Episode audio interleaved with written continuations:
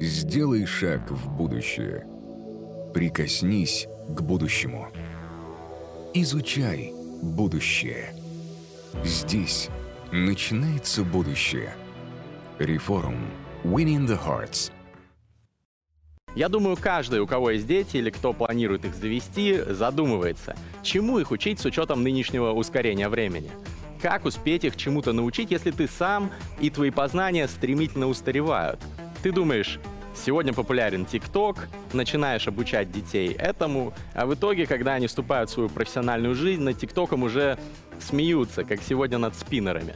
Что делать? Обсудим этот вопрос с Николаем Горелым, серийным предпринимателем, основателем мета-университета, Geek и Найти IT.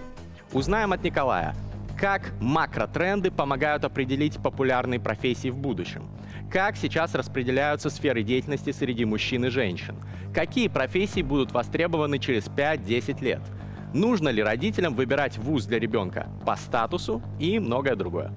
Здравствуйте, аудитория. Немножко волнуюсь, поэтому может быть дрожать голос, а может быть нет. Тем не менее, а, тема, чему учиться и чему учить детей, мне кажется, волнует ну, каждого, кто присутствует на этом форуме просто по определению, потому что они оказались в этой э, комнате, в этой, на этой лекции. А с другой стороны, это действительно влияет и имеет большое э, плечо на изменение жизни. И слово «процесс обучения», мы открываем следующий слайд, э, если открыть словарь, Википедию или вообще, в принципе, погрузиться в эту тему – имеет, э, ну, только в официальной версии, наверное, там в Википедии 20 определений, а так их вообще больше сотни. И есть отдельные науки, которые, соответственно, там изучают типа, там, пропедевтики, как образовывать, что такое образование, что такое обучение. И когда мы говорим про обучение, что такое учиться, учиться, э, ну, самое такое вот определение, которое мне показалось релевантным, это обучение, процесс взаимодействия субъектов. То есть особое организованное общение между теми, кто обладает знаниями и опытом, и теми, кто их приобретает, усваивает. То есть есть два субъекта деятельности. Есть субъект, который образовывает, учит, э, не, не образовывает, а учит, и есть, соответственно, кто это обучение почему-то воспринимает. В этом смысле, когда мы говорим про учебу, мы часто э, думаем э, про повышение квалификации, про какие-то вещи, связанные с э, выходом на новый социальный уровень, с возможностью зарабатывать больше или с э, освоением каких-то навыков, которые позволят ну, использовать такой вот э, рычаг э, собственного личностного или материального благополучия, да, осваивая определенные навыки. При этом принципиально нужно понимать, что обучение и образование — это не синонимы. Образование — это более широкая рамка, более широкий контекст, в котором учеба является всего лишь частью. Что имеется в виду? Вот если вы задаете вопрос, чему учить детей, то, соответственно, возникает э, мысль сразу о каких-то прикладных знаниях.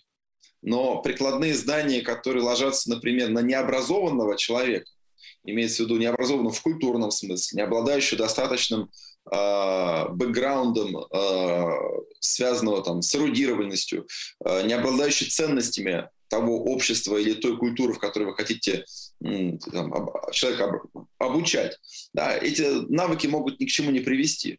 Иными словами, а, помимо обучения, обучение для меня, и, я думаю, для вас, для каждого, это второстепенный вопрос, принципиальный вопрос, вопрос образования. И закачка знаний и освоение навыков – это не образование. Образование – это гораздо шире. Это то, а, каким образом и больше связано с культурой, каким образом мы с друг с другом, может быть, там а, здороваемся, едим ножкой, ложкой-вилкой или ходим там в оперу. Все это часть такого вот образовательного культурного контекста. Соответственно, а, обучение как таковое, а, это, как я сказал, уже усвоение навыков. Вот эта вот картинка справа, где мы здесь пили, мальчик таких вот на книжках поднимается наверх, и ему открывается мир. Фундаментальный вопрос, который нужно задавать себе, своему ребенку. Не потому, что мы сможем ему эти знания закачать, а вопрос, который требует ответа, это почему на этих книгах, исходя из каких предпосылок ваших семейных, личных, для человека это будет ценным, важным. Почему, какая э, ценностная среда его окружает в семье, в его близком окружении, в его школе, и так далее, так далее, так далее, так далее. Какая культура он сейчас потребляет и почему он ее потребляет. А какие амбиции, то есть, условно говоря, хочет ли он больше, меньше и в какой среде. Ну, интеллектуальная среда, насколько сложную задачу вы ему ставить, своему ребенку, либо самому себе. И когда вы подвергнете сомнению сначала самого себя, то есть, ну, сначала оцените, а какие у меня ценности, а во что я верю, а какая у меня культурная среда сейчас. Вот только оценив это на первом уровне, то есть дело подвергнув э, такой небольшой самокритике и анализу самого себя, можно вывести хотя бы следующий шаг относительно целевого состояния, в котором можно находиться. То есть для меня, например, ценность – это ну, там, материальное благополучие. Вот у меня. Я там подвергаюсь сомнению. А правда ли хочу я быть материально благополучным? Слава богу, я ответил, что да. Дальше. Для меня ценность, например, это создавать какие-то продукты, проекты и так далее. Да, правда ли мне это нравится? Да, понятно. Мои ценности понятны. Откуда они взялись? Тоже понятно. Из определенного там, образовательного, жизненного там, и так далее опыта. У многих моих там других одноклассников или друзей другие ценности. Кто-то посвятил свою жизнь полностью науке, и для него материальное благополучие не является ценностью.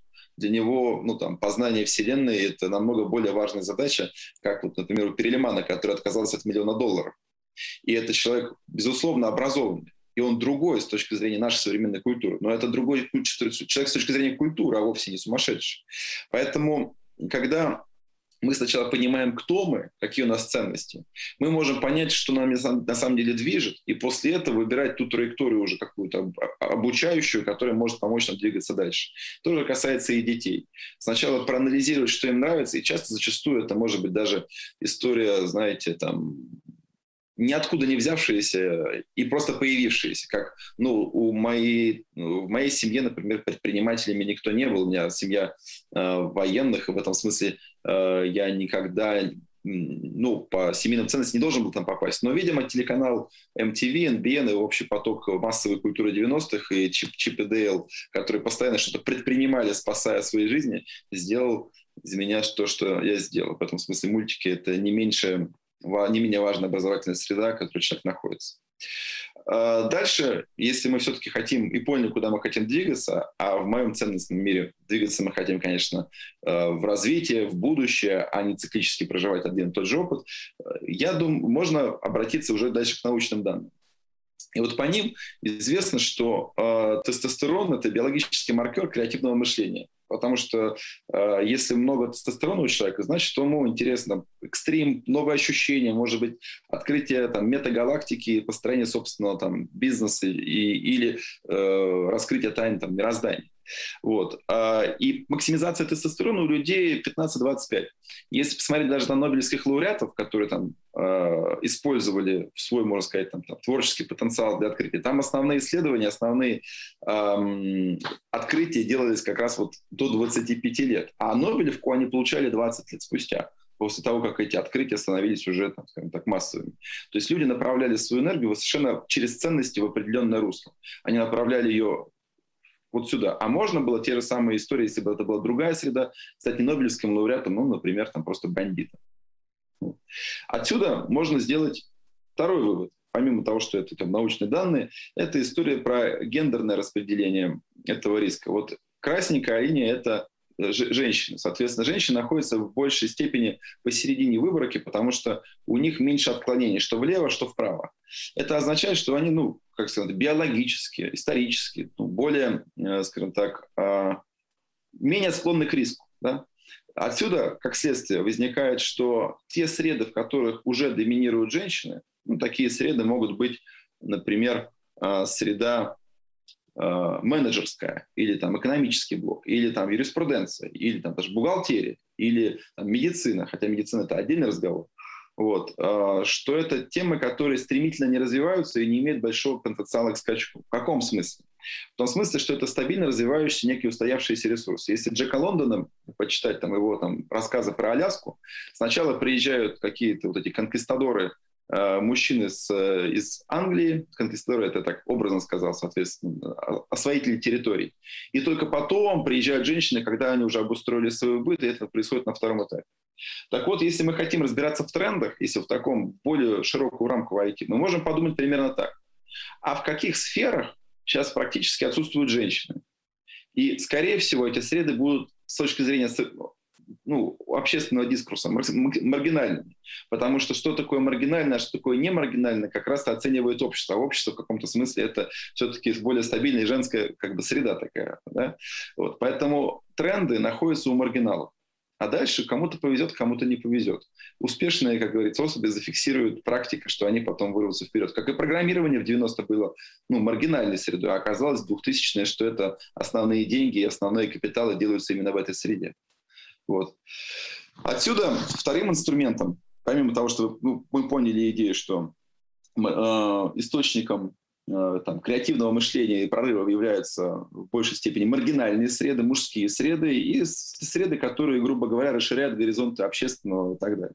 Есть вполне э, простой инструмент, который публикуется ежегодно, это гартнерский, значит, технологический такой э, прогноз, и он каждую из технологий, начиная от э, там, платформ виртуальной реальности, 3D-принтинга, клауд-компьютинга или э, там, э, искусственного интеллекта, выводит в виде вот такого интересного графика.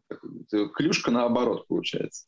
Соответственно, верхний пик – это пик, э, когда в 2015 году, 16, в 2017 году все покупали биткоины. И в каждом ресторане Москвы все говорили про то, что а ты купил там биткоин и так далее. После этого идет провал, и, и индустрия идет наверх. Это касается любой индустрии, любой технологии. Сначала есть пиковые ожидания, когда пресса и медиа ловят этот хайп и пытаются из него сделать определенный контекст, выбирают его как ну, самый интересный, перспективный и так далее, так далее, так далее, так далее. Когда-то Science, например, сейчас, я думаю, тоже она сейчас будет падать и расти будет потом довольно стабильно. А, максимизация публикаций, максимизация инвесторских денег. Потом спад, ну и, соответственно, планомерное развитие. Соответственно, если вы хотите стратегически посмотреть на отрасль, смотреть в зависимости от горизонта, в нее, если вы риск Э, человек риска, лучше заходите, естественно, внизу только в начале, потом вы можете на хайпе из нее выйти и потом, как бы, грубо говоря, не остаться, пережив кризис и стабильно развиваясь. Либо постоянно ловите такие тренды, технологические, которые возникают, либо долгосрочно посмотреть на то, что да, я понимаю, что, возможно, э, там, аддитивные технологии 3D-печать – это еще не наш ближний свет. Но поскольку эта технология в любом случае в течение 20 лет будет развиваться, на жизнь мне и моего ребенка хватит. Да, будет большой хайп, но в конечном итоге эти технологии в любом случае ну, станут массовыми, востребованными, это будет интересно. Отсюда, если мы вот просто используем вот эти вот прогнозы по годам, когда 5 to, там, 5 to 10 years, там, больше 10 лет э, и так далее, мы можем прогнозировать, планировать свою жизнь ну, с этой точки зрения, то есть чисто рационально. Но рационально это не про человека. Рационально это м- про сверхчеловека. А человек чаще всего поступает эмоционально и свои глубинные мотивации строит на каких-то вот внутренних совершенно ощущениях, что это хорошо или плохо. Поэтому, зная это, можно еще определить свою роль в будущих там, технологических, предпринимательских и еще изменениях. И существует очень много тестов, которые позволяют посмотреть, в каком вот этом квадранте ну, человек находится. То есть находится он э, в э, человека, которому больше цена стабильность или мечта, или он хочет там, добиваться, соревноваться как спортсмен, либо он там, инноватор внедряет новые технологии. Эти тесты доступны, проведите, посмотрите и так далее. Это проще вас, не будет вас уводить от э, ложных иллюзий того, что а может быть я инноватор, а может быть я там мечтатель. И снижать лишнее страдание, потому что психофизиологию характера, э, а это фактически та же самая история, связанная с человеческим э, характером, про который еще там писал, поскольку я помню Аристотель, там холерики, вот эти сангвиники и так далее. Поэтому, разобравшись в этом, можно честно себе ответить на вопрос. Скорее всего, я там не инноватор, но, возможно, мне нравится мечтать, и я хочу свои мечты воплощать. И это дальше становится не проблемой, а принятием того, каков, ну, в каком теле, в каком, э, э, в каком ну да, в каком теле, в какой жизни я оказался, и какие мои границы, куда я могу двигаться. Не в смысле сферы, а в смысле практического применения. Да, и не мучить себя ложными ожиданиями относительно того, что я там стану тем-то, другим-то, кем-то еще. К сожалению, э, вот эти штуки, они фундаментальные в течение жизни никогда не меняются. Ну, если только нет жесткого гормонального сбоя, я это не, не берусь судить. Его можно только воспитывать, вряд ли его можно переделать полностью. Дальше возникает вопрос про Дальше возникает вопрос про правильность выбора. Ну, иными словами, на чем он основан. э, стоит ли себя воспитывать э, и развивать те части, которые были не развиты. Мой ответ, скорее всего, да. Но есть другой ответ, он э, говорит о том, что нужно использовать сильные стороны и прокачивать ту сторону, которая уже там биологически была заложена классно. В этом смысле своим ребенком, ну, тоже понаблюдайте за ним, за собой, там, подрефлексируйте, что он делает, что ему интересно, проведите глубинное интервью, там, пройдите тест. Значит, теперь возвращаясь к маргиналам. Вот тренды, к которым мы можем ориентироваться, это, соответственно, маргинальные а, среды, субкультуры. То есть гики — это вот этот а, человек, вот этот вот гик. Нерды — прям вот такие вот ученые. А, значит, а, криптоанархисты и прочие люди, которые хотят что-то там изменить, переделать и развить.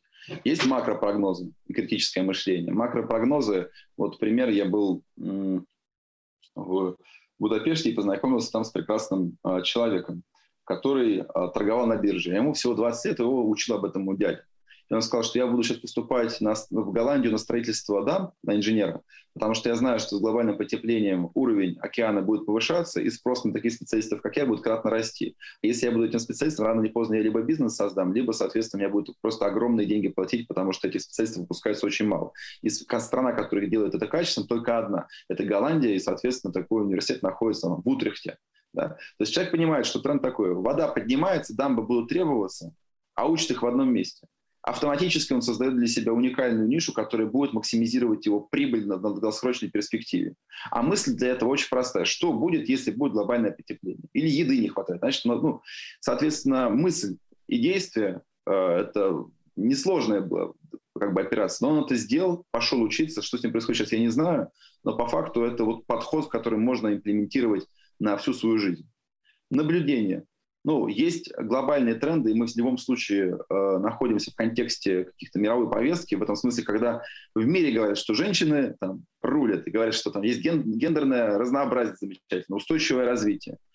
Поскольку экономические решения биржи, э, значит, э, стандарты до сих пор вырабатываются в всех странах, а собственно мы не выражаем, мы являемся частью мирового рынка, можно смело не слушать все, что говорится в, в общественном дискурсе, например, по телевидению или какими-то вот в школах или где-то еще, а смотреть те практики и те тренды, которые обозначают международные организации.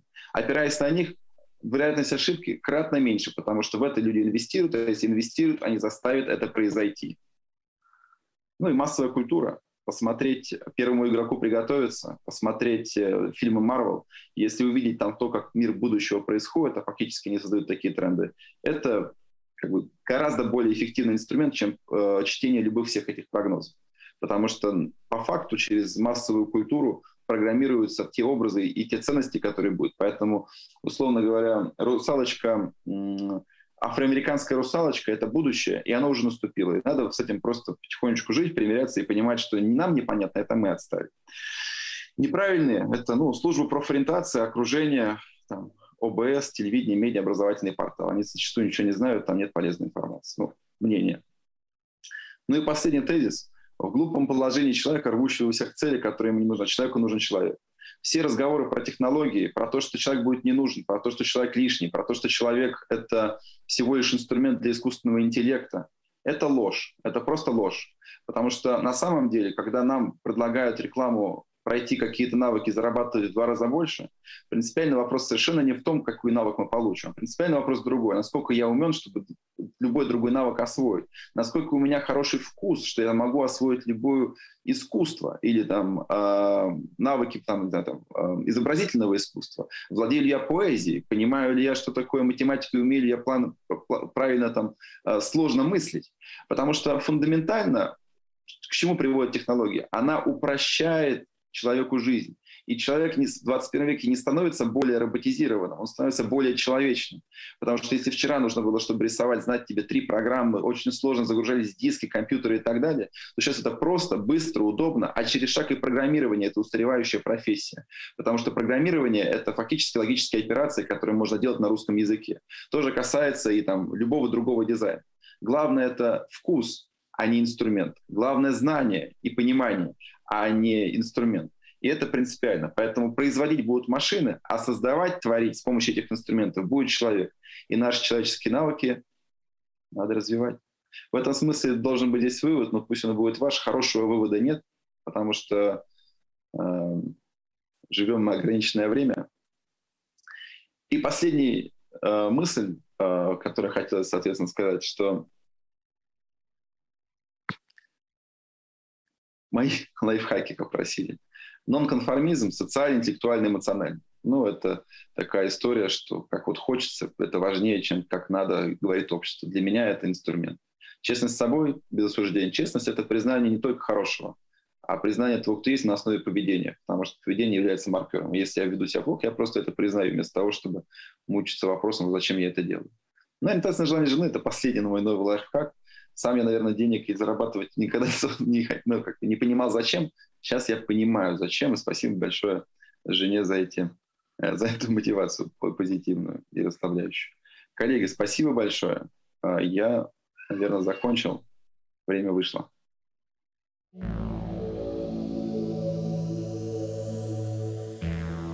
Николай, большое спасибо. Сейчас будет э, несколько вопросов у меня и вопросы от аудитории, которые наши зрители пишут э, в телеграм-чате.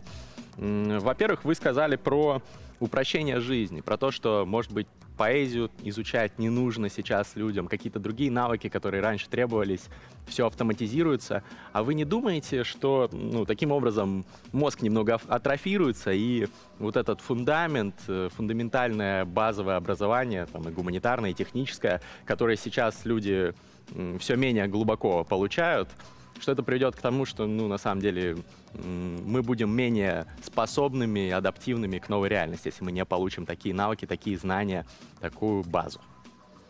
Да, я сказал наоборот. Я сказал, что технол... человек... 21 век — это век человека, поэтому э, никакого смысла, э, фун... если особенно это касается молодого человека или образования, молодого человека, я сейчас не говорю про взрослого человека, который уже сформирован, тратить на прикладные навыки нет, потому что они устареют быстрее, чем их получат. А фундаментально важно получать как раз это знание искусства, mm-hmm. поэзии, умение мыслить и так далее. И это решается зачастую классическим образованием. Классическим это ну, максимизации, наверное, там, это гимназия 19 века, сейчас такие, не знаю, остались ли. Но принципиально, чем более классическое образование человек получает, той или иной сфере, которая ему близка, тем более, вероятно, потом на эту базу он сможет нанизать э, любой другой прикладной навык. Отлично, тогда я вас неправильно понял изначально, э, но давайте тогда подумаем, где можно получить такое образование, потому что у всех наших зрителей сейчас возникнет такой вопрос, особенно у тех, кто сейчас готовит своих э, детей к реалиям будущего. Ну вот вы говорите про классические гимназии, сейчас же э, таких может быть только в частных каких-то образовательных учреждениях такие программы есть. Ну, я так не думаю, но есть классические вузы, классическое образование, есть, э, я не согласен. Ну, в обычных в школах смысле, есть такие программы. Есть ну, обычная школа, да, довольно качественная, какое-то там есть там э, часть оставшейся еще, наверное, там, с 19 века программы, да, есть. Но чем лучше образование, тем лучше. Есть нужно же понимать, что на короткой перспективе, наверное, уйти э, там, в цифровое ПТУ, ну, там, отучившись 9 классов, а потом получив специальность программиста, да, это, наверное, хорошо. И на краткосрочной перспективе человек будет зарабатывать деньги какие-то, да, вот, и больше, чем ровесники, может быть, даже в течение 10 лет. Но в течение 20 лет, скорее всего, точно меньше, потому что мы пресс потолок тех, кто а, получил образование там, в топовых математических, айтишных или других вузах. Если мы говорим про IT, если мы говорим про э, дизайн, здесь примерно та же самая история. Если человек получил там, образование по, ну, не образование, обучился и образование получил э, там, в классическом художественном университете, ну, вот я сейчас в Петербург переехал, например, есть там Академия художеств, да, то потом на это он может стать дизайнером интерьеров. Сто процентов качественный, сто процентов вкус у него будет довольно интересный, чем получать в девятом классе или в одиннадцатом классе, или просто там получить, получать высшее образование дизайнера интерьеров. Это бессмысленная задача. Это бессмысленная. Ну и плюс нам надо да, я хотел сказать, давайте тогда составим, может быть, какой-то перечень примерный таких базовых э, навыков, ну, которые нужно усвоить. Я, навыков, ну, от потребности, но навыки все всегда базовые.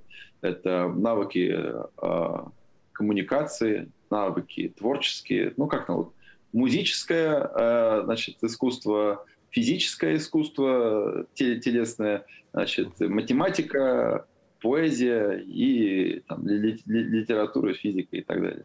Дальше просто каждый из них как-то человек развивает в той или иной, соответственно, плоскости. Где лучше всего те или иные вещи развивает? Ну, вот есть там математическая школа, там идет часто перекос, там такие вот огромные головы, они там учатся и так далее. Человек в этом смысле, мы все ушли из 20 века. 20 век закончился. Человек 20 века – это человек-функция. Человек-функция, которая там овеществлен до уровня того, что он просто там на заводе гайку закручивает. Человек 21 века становится снова человеком. И к этому нужно быть готовым, потому что человек — это не просто функция, которую одну какую-то специальность все развил и один навык. Это на самом деле история про гораздо больше. Это про способ жизни. И когда мы просто как ориентир начнем брать классику, ну, начиная там от философии, литературы, культуры и так далее, мы с вами сразу найдем образцы, имеющиеся у нас под боком, вроде там необходимого университета или школы, или среды, на которую захочется ориентироваться. Но чтобы захотелось читать классику, нужно самому сначала, как я уже сказал, подвергнуть сомнению твой свой текущий статус, если в этом пространстве э, человек не находится. Потому что надо сначала критически посмотреть на себя самого.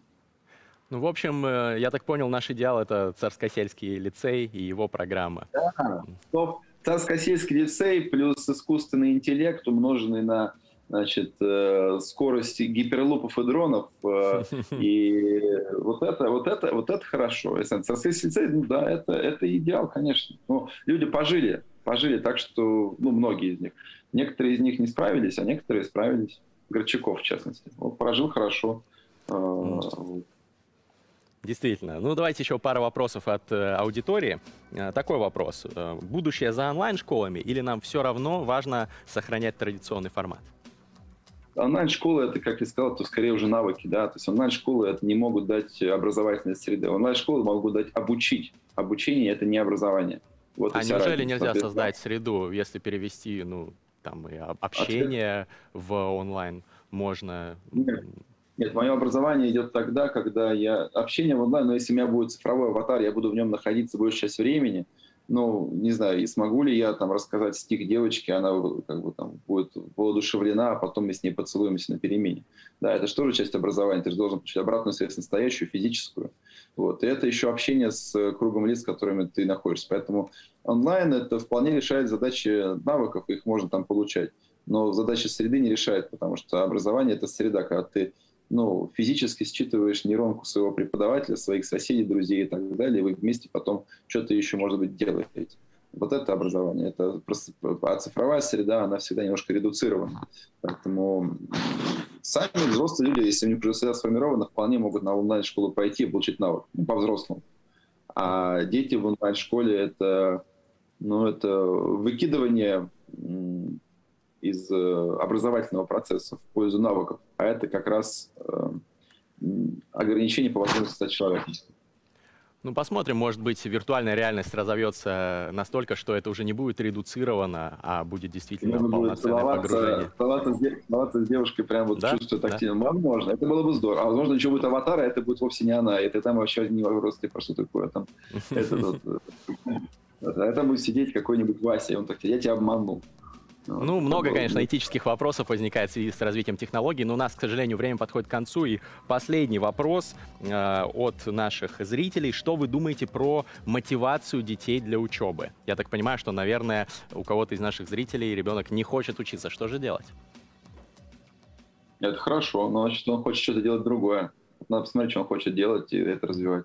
То есть провести Потому вот эти тесты, про который вы говорите. Нет, нет, нет, это, какое-то насилие. Нет, но лучше понаблюдать просто. И он же не бывает же такого, что человек не хочет ничего делать. Да, он что-то же делает, ну, как минимум. В ТикТоке сидит. Что? Ну, в ТикТоке сидит. Ну, хорошо. Ну, может быть, интересно попробовать эту тему развить, ну, познакомить его там, с топовыми тиктокерами, может быть, он там помог бы с ними пообщаться, может, он как-то там получил физическую, не только как бы вот эту вот виртуальную обратную связь, а как раз физически познакомился с этими людьми со своими кумирами, поговорил бы с ними, либо какую-то тусовку, кто тоже хочет что-то развивать. У них появилась бы мотивация там, вместе что-нибудь поснимать, там, сделать, там, какая-нибудь такая артель, как вот TikTok хаусы они построили, там uh-huh. что-то делают. Это совсем активные люди, но здесь вопрос, что я думаю, что ребенок, вот на примере своего, как себя самого, знает лучше, что ему нужно, чем родители. Родители ничего не могут предложить ребенку на самом деле. Ну и общество не может на самом деле, потому что оно всегда отстает от реальности лет на 10. Может, все институты, они старые.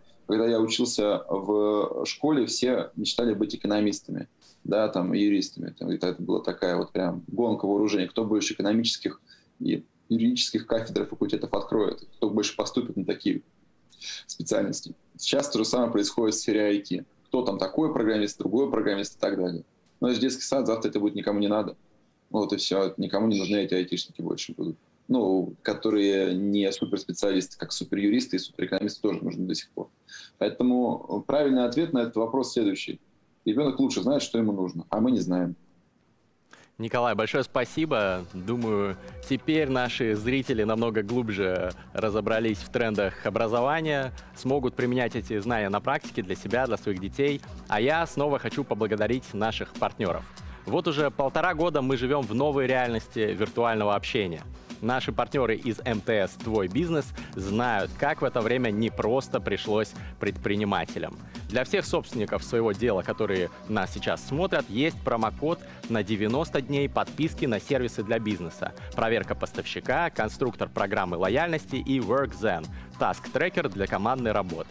Кстати, WorkZen можно использовать и для индивидуальных задач. Просто перейдите по ссылке в телеграм-чате Реформа, чтобы узнать, как применить промокод. Сделай шаг в будущее. Прикоснись к будущему. Изучай будущее. Здесь начинается будущее. Реформ. Winning the Hearts –